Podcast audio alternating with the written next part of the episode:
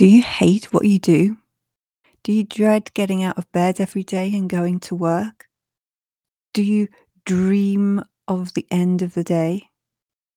Does each day feel really long because you just hate what you're doing so much?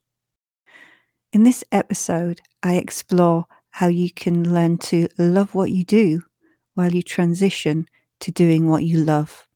All this and more in the Choosing Happy podcast.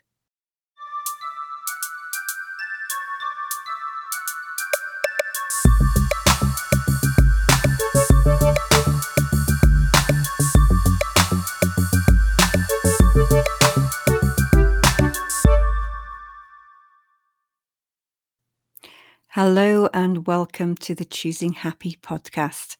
I'm Heather Masters, and this week's subject was inspired by having to do many chores this week, which aren't particularly my favourites. And I remembered something from Findhorn that one of their values the Findhorn Foundation, that is, one of their values is to bring love to your work, to not just do what you love, but choose to love what you do. And it reminded me of my NLP training and of other personal development training and spirituality books, where bringing love to everything that you do changes not just what you do, but allows you to complete. So, for instance, if you want to leave a post because you think you don't like it anymore, and if you bring back the love that you had when you originally started, and you begin to love what you do, it changes in a way that's so beneficial for you. That might be it allows you to move to a new role, a new job, a new place, or the work environment that you're in might change in a way that makes you want to stay. So, in this episode, I wanted to explore how you can take a job that you really dislike. And it doesn't have to be a work related job, it might just be a chore that you have to do every day, and how you can choose to love it, and why it's important as well for yourself. Um, because after all, we spend something like 75% of our time at work. So if we can choose to love what we do, we can choose to be a lot happier in all areas of our lives. So I'd like you to think about a task or a piece of work that maybe you've been procrastinating on, you've been putting off, you really, really don't want to do it. And the first thing is to just take a piece of paper and write down all of the reasons that come to the top of mind why you don't want to do it. And just take a few minutes to do that. You can pause this audio and just go do that now. And then the next thing, once you've done that, is to go a bit deeper. Look at those surface answers and ask yourself, well, what's important about that? So, for instance, if one of the surface answers is, oh, it's so repetitive, well, what's important about it being repetitive that stops you loving what you do? If you're saying it's boring, how can you make it more interesting? Or what is boring about it? Why has it become boring? Why wasn't it boring when you first started? What was interesting about it? I think one of the best questions to ask as well, as once you've got that list, is what's the purpose? What's the bigger meaning? What was the meaning it had for you when you first started? I know for myself that I've done some pretty boring jobs, but one of the things that brings me to challenge myself and to be positive and to do the very best I can is to think about the end person, the end recipient, the end client, the end user. If I put myself in their shoes, then how would I like this to work out?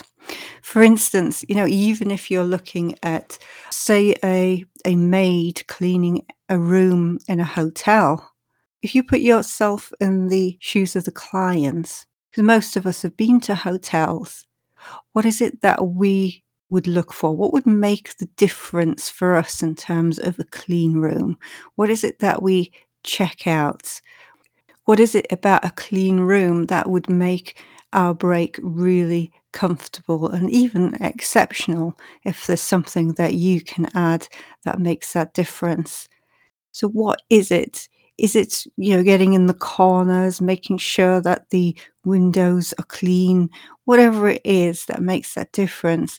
If you put yourself into the shoes of the client, then that gives you that extra meaning, that extra little bit of purpose, even in cleaning, to produce a good job and to actually begin to love what you do.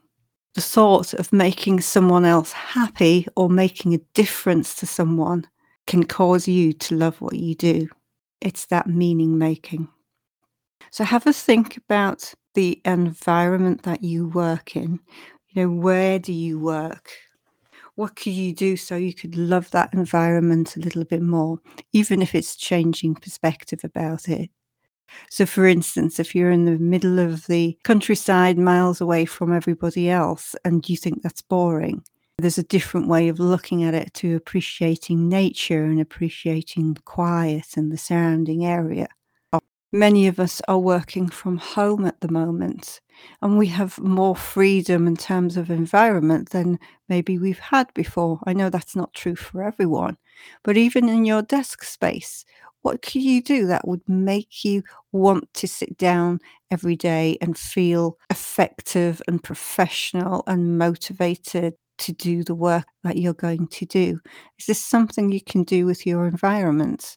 On my desk, I have a, a few ornaments um, that really make me smile. You know, they cause me to smile each day when I sit down. I have a smiling crab, for instance, which is a sounds a bit bizarre. I also have a photograph of me and my son standing in the rain. And the other thing I do every day is I say hello to the room. I say hello to the plant on my desk. I say, yes, this is going to be a good day, and thank you for being here to support me. So, what can you do in your environment to just add that little bit of love, that little bit of positivity and motivation? What about your behavior and your thoughts and your language? I've talked about this quite recently in some of the previous podcasts. What are you saying to yourself before you sit down to work or before you start your work? What's the message you're telling yourself? What's the behavior? How are you holding yourself? What's your state? Are you physically dreading work? Is there something you can do differently about that? Is there some way that you can reframe it so that you aren't dreading it so much? Or what is it that you're dreading? And is the dread really a fact or is it just a perspective that you're holding? What could you change about it?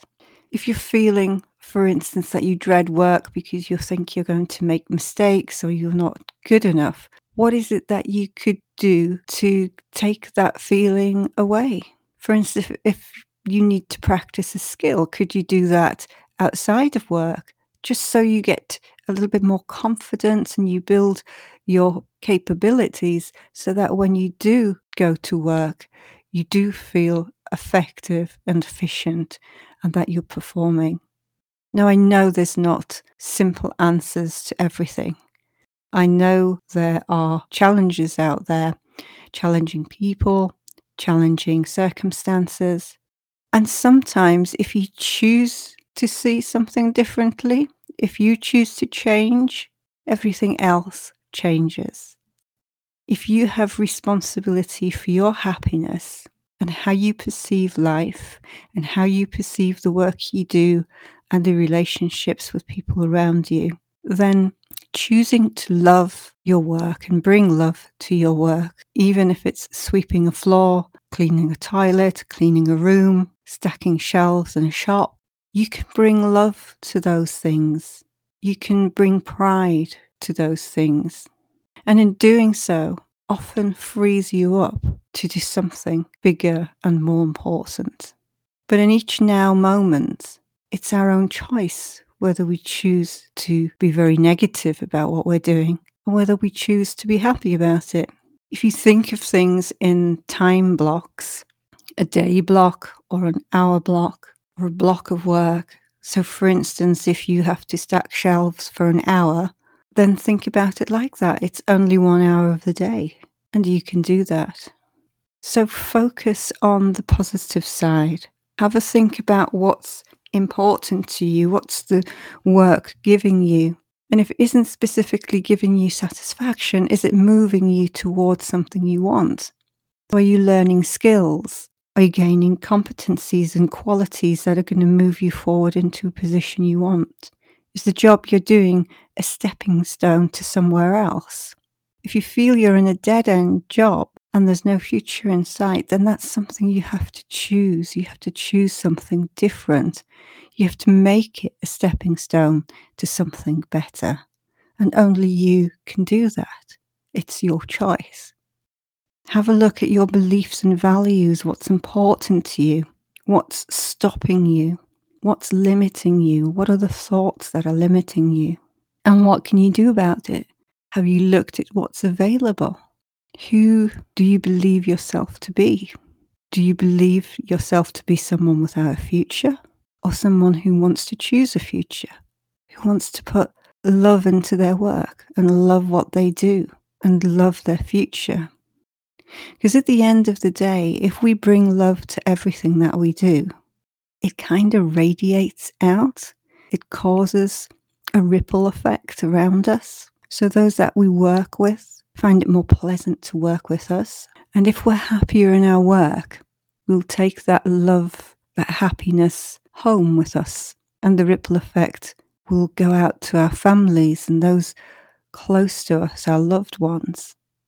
And if we're happy in our work, if we love what we do, even on the bus ride home, the people who encounter us will feel that difference, that different vibration. And if we're happy in our work and we love what we do, then our bosses will notice us. They may even promote us or give us new opportunities. And the most important of all is if we choose to love and be happy in our work, we'll be happy in the moment that we choose it. Our days will be happier. We'll think of different ways to do things. We'll expand our horizons in terms of what's possible for us. We'll dare to dream. In a world that's really chaotic and where the future is so uncertain, I think it's a great opportunity to reevaluate where we are in terms of our work and our life where we're putting our positivity and love and to teach ourselves to love what we do in each moment, to love washing the dishes, to love dusting, to love cooking. A cooking's such a good one because you can tell when someone's put love into a meal. It almost makes the flavour buzz. You can tell when somebody's put love into wrapping a gift you can tell when someone's put love into cleaning their home. So it's not an impossibility. So, where can you put your love into your life and into your work today? Here are six things you can ask yourself if you want to define your perfect job. Where are you when you're in your ideal job? So, going back to that environment, what does it look like? If it's a desk job, what's on your desk? What's can you see when you look around? Are you outside? Are you inside? What does it look like? If you're in a building, is it a big building? Is it a small building? Are you working from home? Where are you when you're in your ideal job? And then ask yourself, what are you doing specifically? What are the tasks that you really love? You're looking through your own eyes and you can see yourself doing those tasks, doing that specific thing. Are you an artist? Are you drawing? Are you a writer? Are you creating fiction? Are you working with your hands? Are you at a keyboard? What are you doing specifically? And then ask yourself who you're working with. Are you working with a big team?